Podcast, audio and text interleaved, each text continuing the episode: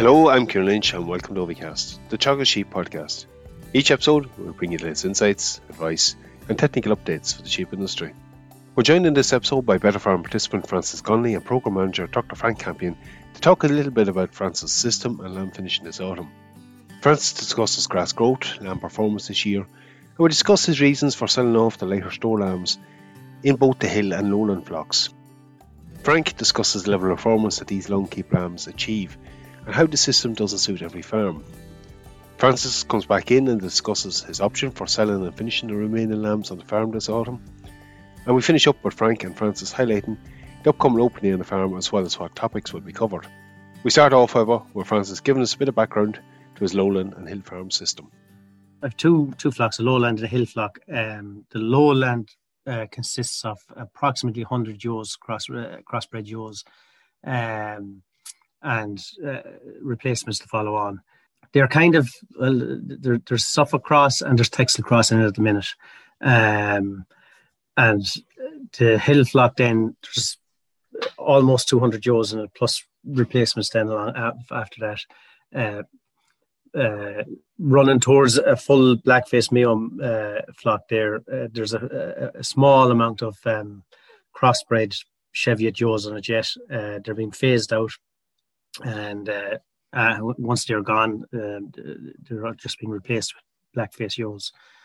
Um, that that flock has changed a little bit over the last couple of years. It was that kind of crisscross for in the early days we're working with you? It was, yeah. It was pretty much um, 50 50, or, or, or, maybe even slightly more towards the Cheviot um, Yos on it. Um, they worked, they worked fine, but uh, I decided that I just wanted to concentrate it on on one one stream there. So uh, we headed towards the Blackface Horn Joe, and it's it's working fairly well. Um, they're good hardy sheep. They're they're grand for the hill, and uh, it's working very well at the minute now and probably numbers have pushed up slightly since. They have, yeah. They, they, I suppose I was down about 150, 170 there uh, when I started into the program and heading up towards 200 now on those. Um, the quality, the, the, the dynamic of it has changed. I had a very old kind of a flock, and uh, it's turned around now. It's it's there's a, there's a, a nice young flock in it now. It's, it's hard to keep the numbers on aging flock. Look, last mm. time we chatting, you were making new lambs as well. Have you continued to do that, or? in the lowland flock? Um, on the lowland, yes, I was. Yeah, I, have I've I've done that for the last few years. Um, this year, I was toying with the idea whether whether I take a break on it or, or carry on with it. Um, at the moment, I haven't decided yet. Uh, it'll it's I look at. I suppose it'll depend uh, in October what the what the lambs are like. Um, I suppose last year I got a bit of a sting in it, but it was probably my own fault. I might have put lambs was just slightly, slightly light for for it um, to the ram. Um, uh, it worked great up to that. So this year I I possibly go with it again, but I'm, I'm not I'm not 100 percent at the minute. From memory, Francis, they, they were starting the lamb kind of first of April, more or less coinciding with the hill flock lambing as well. And I suppose just maybe to throw that had a complication like the hill farm from your home farm. There's a bit of travelling between both. Yeah, the hill farm is about five miles away. Um, uh, the the the lowland flock will be pretty much finished again. The time uh, the hill flock will be starting. Um, now I'd probably bring up the twins. Uh, well, I would. I'd bring up all the tw- the twins from the hill. Uh, just land them in the shed just for ease of it. Uh, singles will be left out, and uh, then there was the ewe lambs on top of that. Um, so, it, so it, it, it, worked all right now. There was no huge problems with it. No. Bit of a trade off there for labour and spring as well, I suppose. It's yeah. consideration for you. Look, uh, we might fast forward on a wee bit. Like Northwest this year, you've had a relatively good year by comparison. Our podcast last week, where droughts kicked in, you haven't seen much of that. Just you might give us a kind of snapshot. How's the summer gone for you, grass wise or performance wise? Uh, grass wise was was was no issue with the grass. There was loads of grass. Um, performance wise, performance wise, I suppose there was a, a slight little hiccup in that uh, it was very wet. Um, we, we had a very wet summer really here, and uh, like even when the when the drought and, and, and all the, the heat waves was going on down the country, um, we were here. We were getting plenty of rain, so we were and it's only in the last, I suppose, three weeks that it's really kicked off here. It, it, it, there's nice weather, there's intermittent showers, but it's, it's, it's no problem. Uh, I suppose from a performance point of view, um, the constant rain early in, earlier in the year um, left the lambs getting very dirty behind. Um, uh, were taking in a lot of water with their grass, and uh, it, it, just wasn't helping things. But uh, as of late, it's it's it's kind of turned on its heels now. They've they've, they've it, it kicked was, off again, so they have now, and things are going all right now. It was just a bit more challenging. I suppose like that lowland block of yours ground would be heavy on it. Uh, it'd be very heavy, all right. Yeah, yeah, yeah, yeah, yeah, yeah. Like the hill, the hill this year, it's it's performed well. The hill, uh, there was no issue down there. It's it the weather suited it down to the ground. Um, it's it's it's it really took off this year. Um, so the the ewes there were taken. The, the lambs were weaned in um, the bank holiday weekend there in in July, and uh, the then went off out the mountain. Uh, the, top, the, mountain was in absolutely brilliant shape this year. Um, the top of it was there was a good cover on it, and um, uh, the lowland the lowland part of it is recovering very well at the minute now. So I limed that there a couple of weeks ago, and it, will be all set for off again now later on. Look, you, you talked about weaning the lambs in July. Tell me a little bit about what you've done sales wise with them before. So you, you, take a slightly different strategy with this. So I suppose the lowland lambs, they've done well. You're aim to finish them, Francis, maybe then the hill lambs. What do you plan to do with them? The lowland lambs, um, I, I, took off the, the, the lighter lambs and uh, uh, I sold them as, as stores. And I done the same with the hill hill flock this year. I took off the lighter lambs and I've sold them off as stores. And the plan with what's left now is um, to finish uh, finish them as quick as I can uh, on grass. Uh, put the feeder over them, and what's left of the of the ewe lambs from the hill, uh, I'll possibly bring them to the mart at a later stage, um, maybe in a couple of weeks' time, uh, test the waters there. Um, I have secured a, a, a, little bit of winter grazing there where the, the lambs will possibly just move off this farm here to allow it to recover later on and concentrate on the ewes again for the ram and uh, that's that's where that stands there at the minute. So, just made in context, what kind of weight of hill lamb did you hold on to?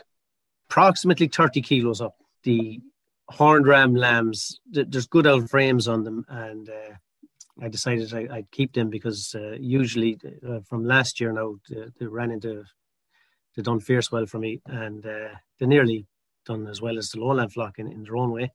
So obviously when you go to the market them you're not getting premium money at stores so I'll, I'll finish them all off and uh, um that's so, kind of where, where I'm going with, the, with those guys. So a lot of that, like even for the lowland flock, it was finish times was determined. So you re, you took the option then of just lighting off them light lambs out of the system, cut down your demand, but the realistic finish time on them was the main reason of selling them off.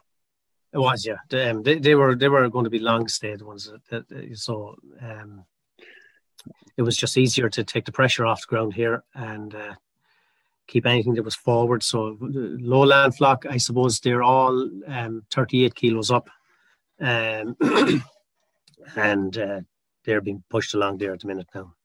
They're going to fish. Frank, I'm just going to bring you in here at this point. Like that later lamb, pushing them on now. Like we're heading into September, we're going to see supplementation going in a lot more on farms. You have to with grass quality declining that later lamb, um, the capacity of him to finish the kind of economics on that versus maybe letting him run on in the system and carrying him over into the spring.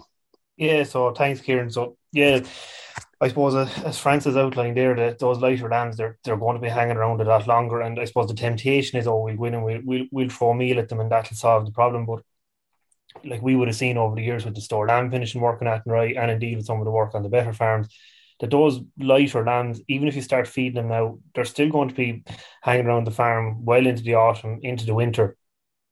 And really, you're not going to speed up their getting them off the farm that much quicker. And you're going to end up with a big concentrate bill hanging over that, that lighter type lamb. So the way that a lot of the better farmers are approaching this and the way that we've seen with the, the store lamb work in, in Athenry, it works best in this situation is to try and put as much frame under them as you can with the grass. So leave them taking over on good quality grass, get them up to kind of 37, 38 kilos, somewhere within kind of 10 kilos live weight of, of your finishing or your target finishing weight, and then introduce some concentrates.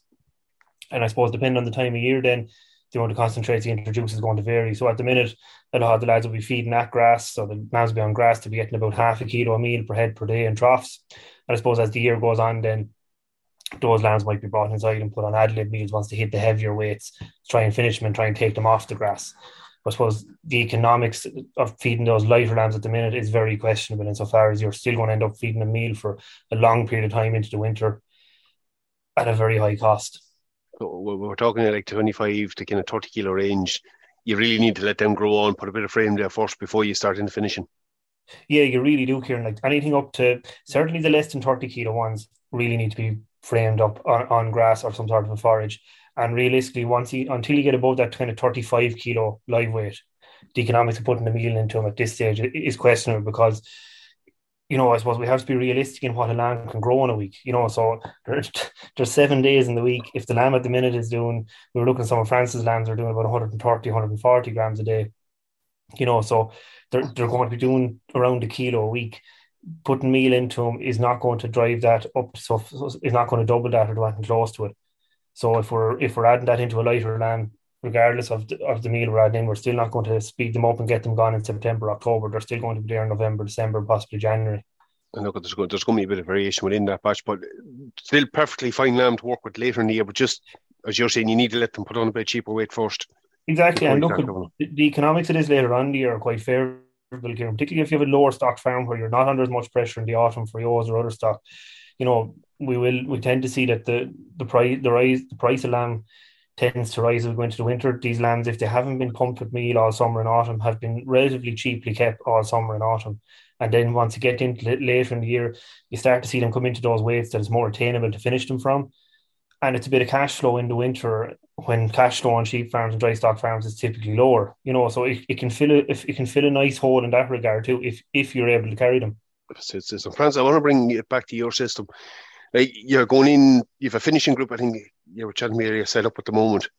What's your mm-hmm. plan for finishing with those lambs? You have a group being fed at the moment. The later ones you're running them on and when will you uh, house them? Yeah, they're they're they're brought in their their weight, and I suppose um, out of what's left there, anything that's in there around the 40, uh, 40 to forty two kilo um, weight band, they're put into a, a group, and um, they're they're put on on approximately, I suppose, almost a half a kilo of uh, meal um, in troughs out in the field. Um, and the rest of them are just moved along. And as as as they're, I suppose they're weighed every two weeks, and as they're as they're approaching their weights, they're they're drafted in and put with the finishing group. At what point then, like, look, you've a lowland flock there, you're going to be worried about closing up for that. At what point do you house and go finishing indoors then?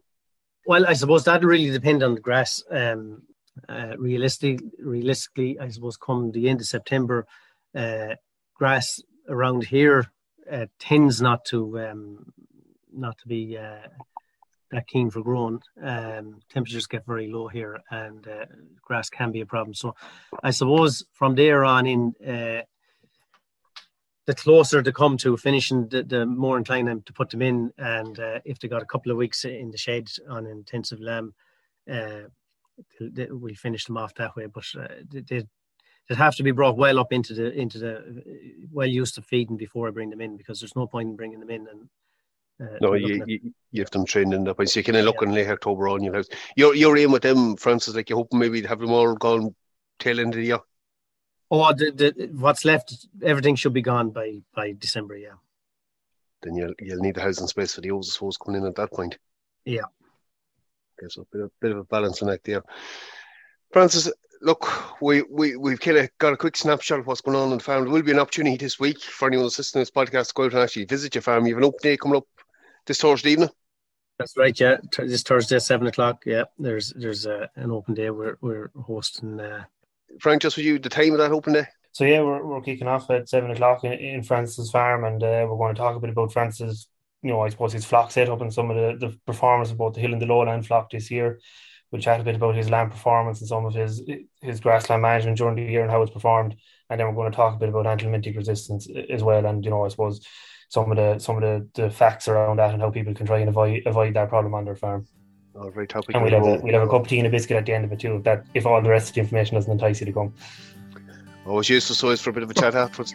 Look, Francis and Frank, I'm going to leave you to it. Francis, you have a busy week ahead of you, plenty tidying up to be done, I'm sure, before the open day. But thanks very much for coming on and talking a little bit about your system. Thanks very much, Kieran. Thanks, Kieran. We're going to leave it there for this episode. So, for anyone listening to this time of release, the open day is on Francis Farm on Thursday, the 1st of September at 7 pm, and all are welcome.